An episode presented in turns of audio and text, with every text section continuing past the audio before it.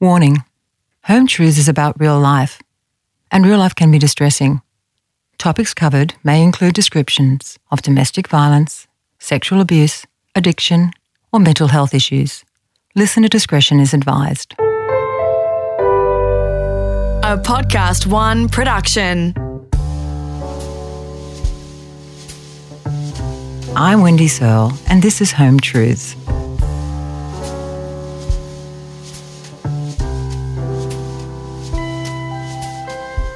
Grief visits us all throughout our lives, and how we cope varies from person to person. The grief of losing a child is unimaginable for most of us. It was less than a year after the loss of a son when I approached Jodie, and I didn't know what to expect. And what I found was a woman who was determined to make her son's life count.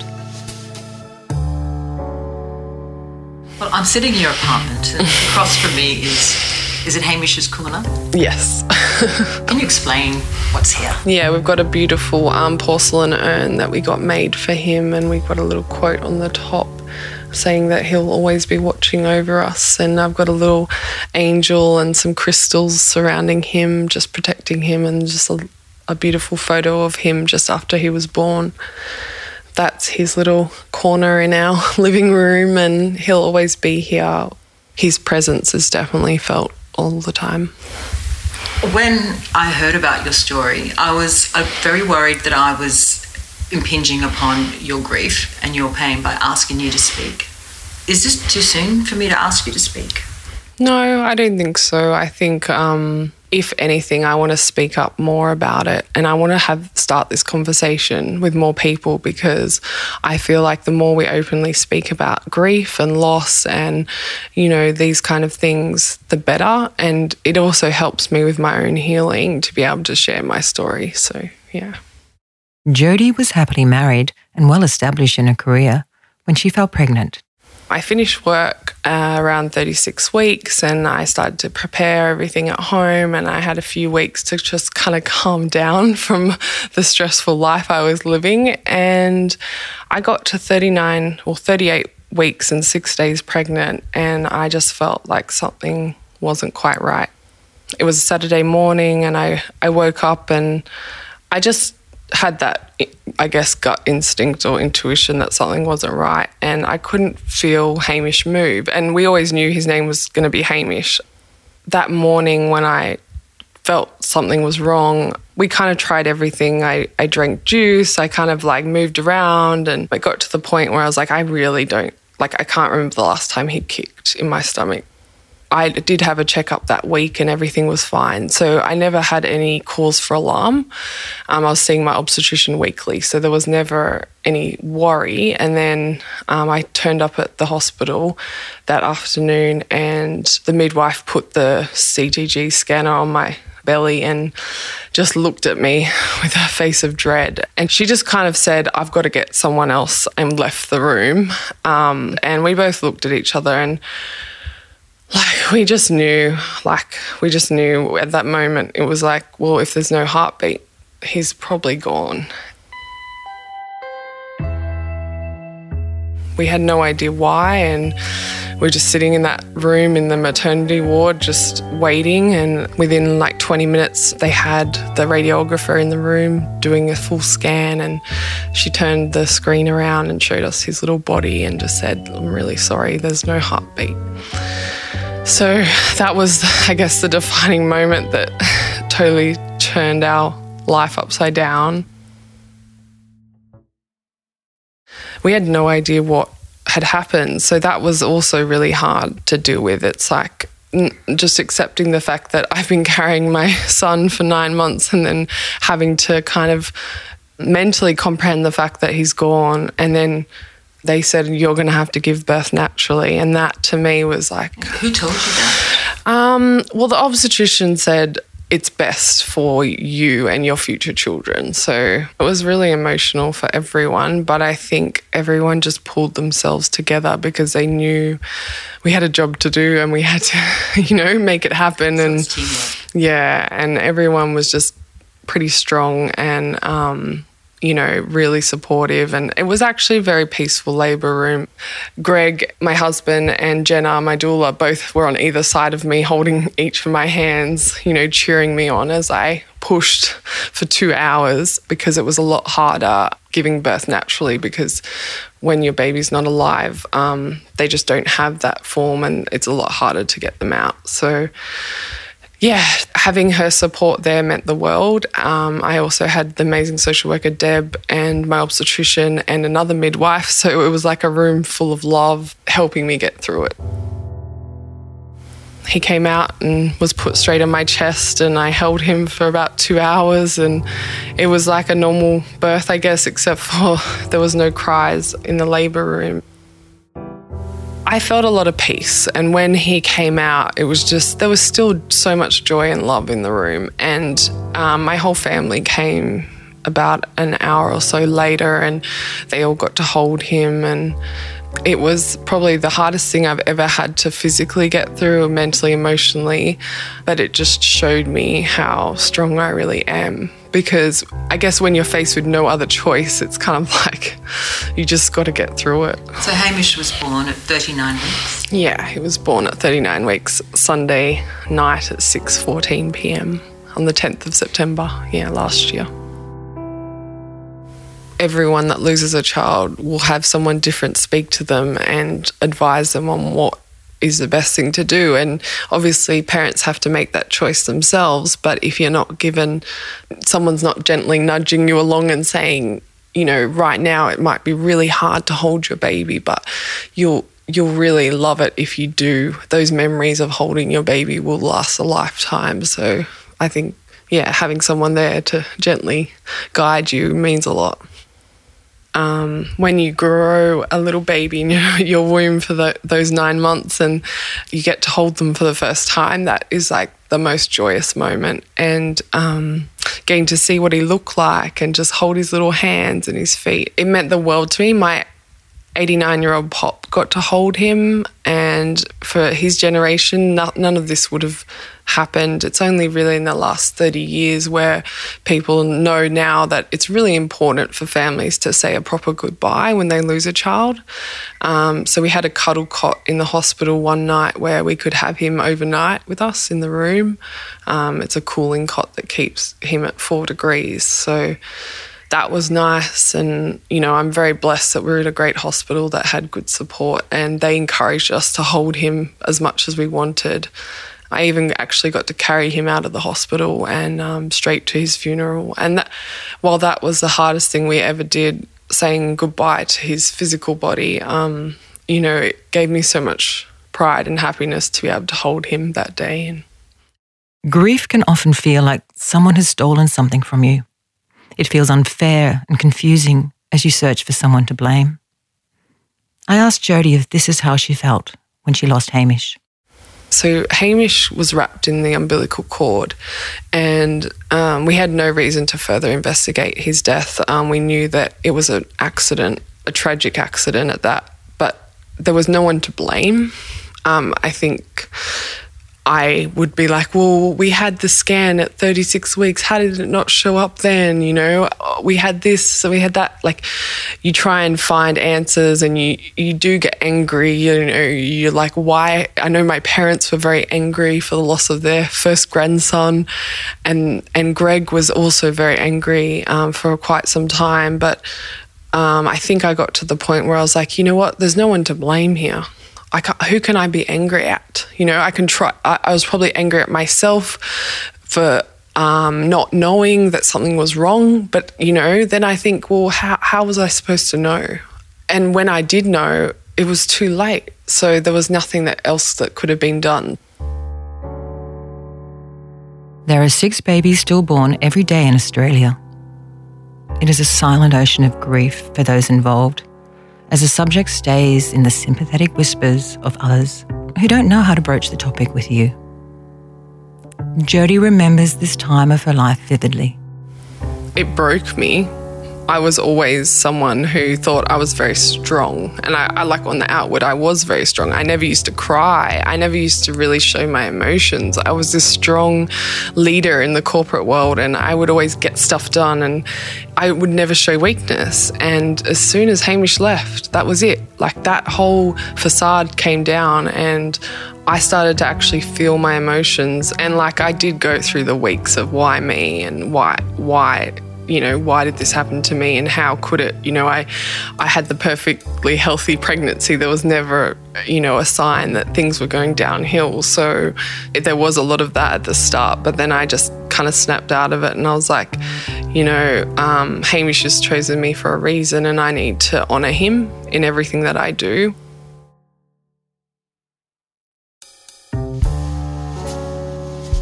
Had something inside of me that said, you need to share your grief, you need to write.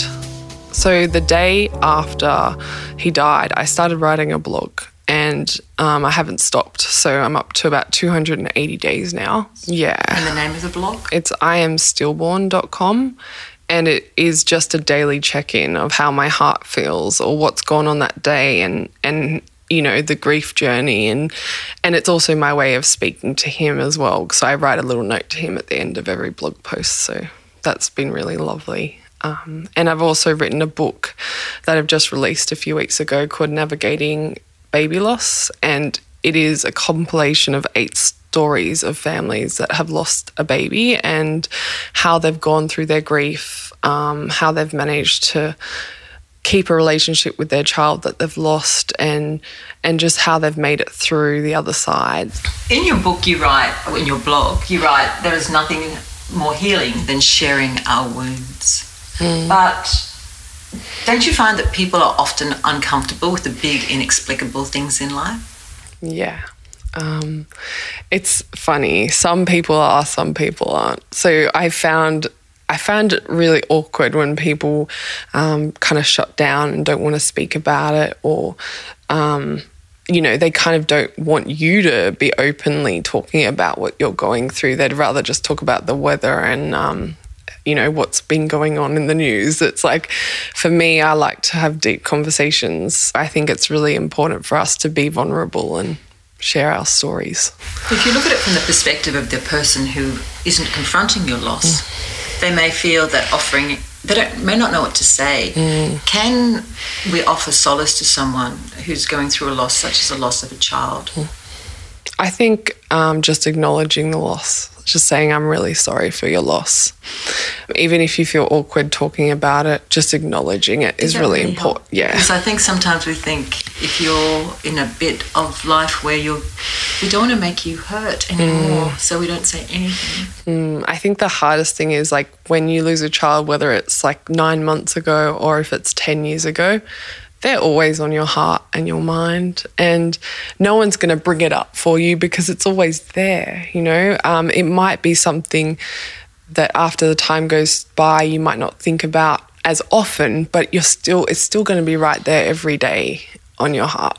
And I know for sure I've got friends that um, check in on the 10th of every month or, you know, every few weeks with me and just say, How are you going?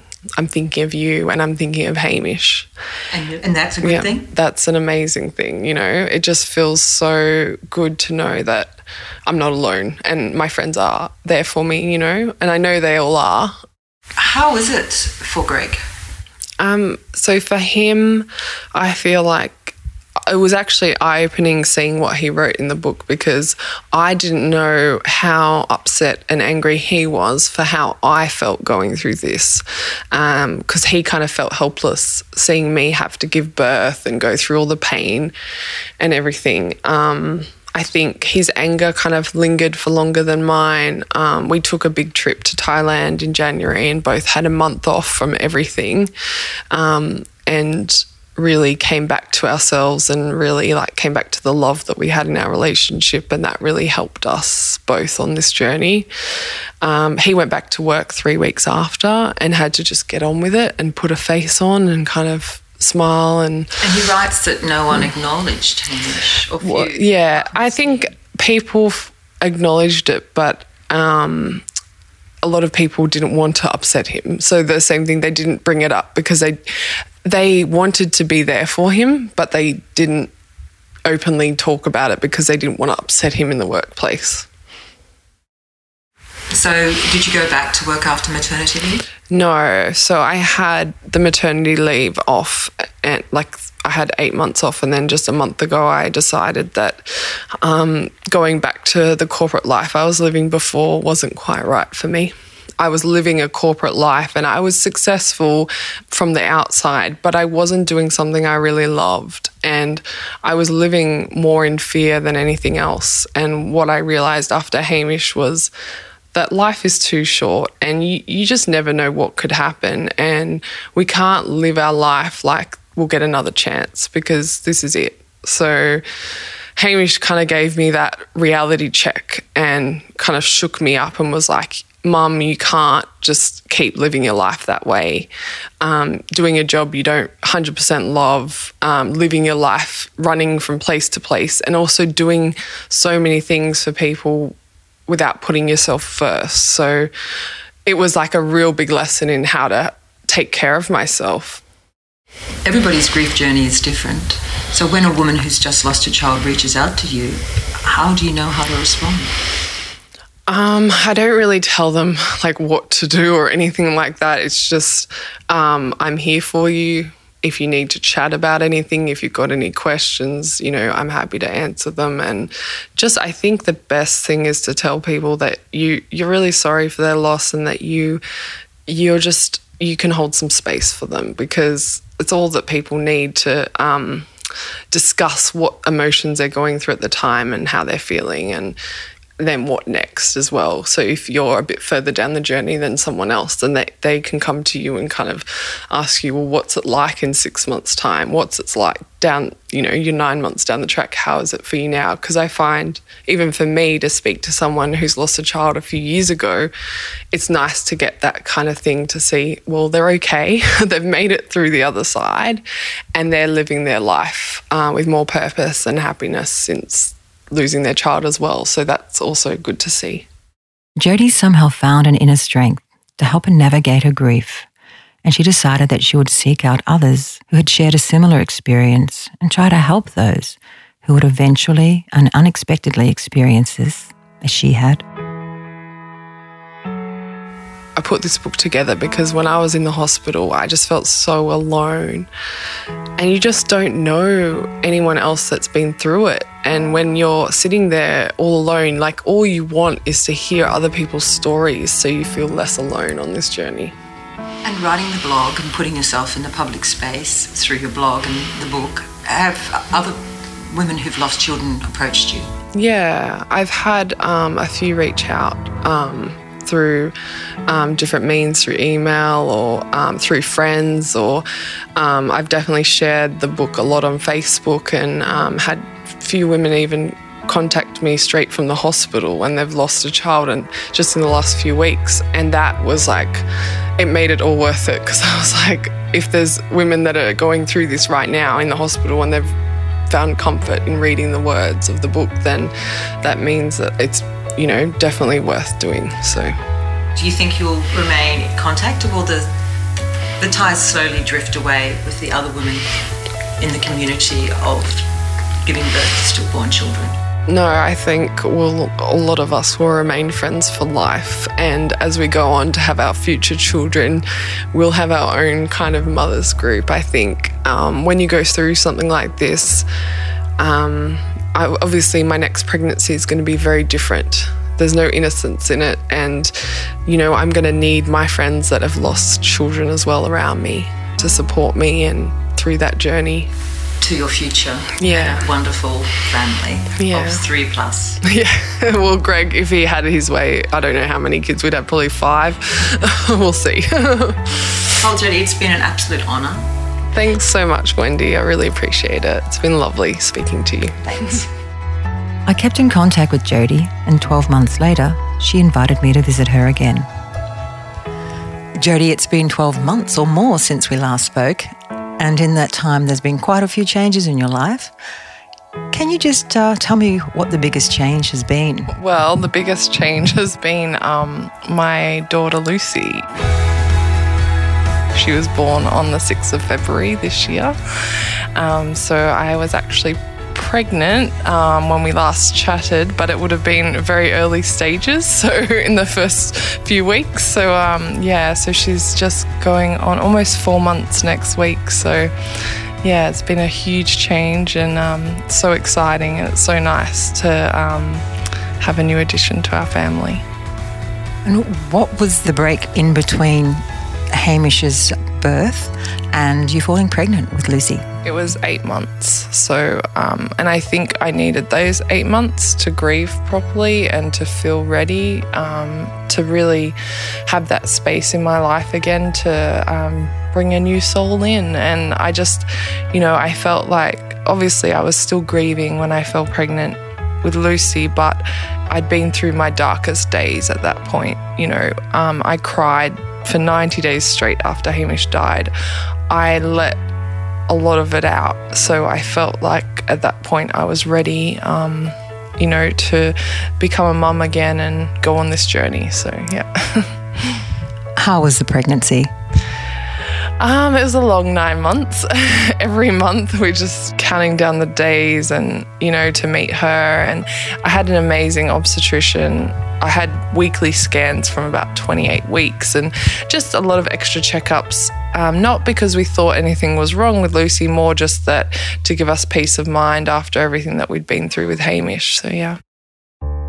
It was such a beautiful surprise to hear about the birth of Jodie and Greg's second child, Lucy. Jodie taught me that it's okay to feel my sadness as well as my strength. And when life kicks hard, I can cry and talk about it, even if it makes others feel uncomfortable. And that sometimes we need to assess if we're living our lives for others or for ourselves. that I could just hear Lucy in the background crying. What a wonderful, what a wonderful noise. Might have to just go give her a dummy.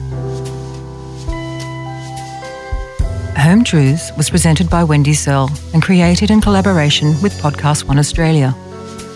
Executive producer Jennifer Goggin. Sound production and music by Matt Nikolic.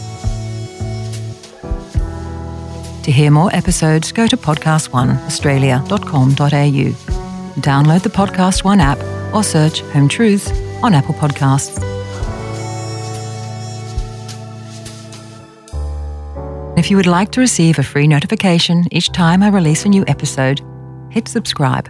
And if you would like to get in touch and share a story of your own, email me at hello at wendysearle.com.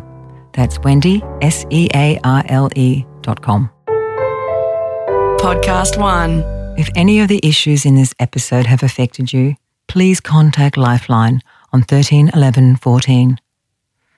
Lifeline provides all Australians experiencing a personal crisis access to a 24 hour crisis support and suicide prevention services. For a list of more specialised resources, please visit www.puckerup.com forward slash help, and that's spelt P U K A U P dot com forward slash help.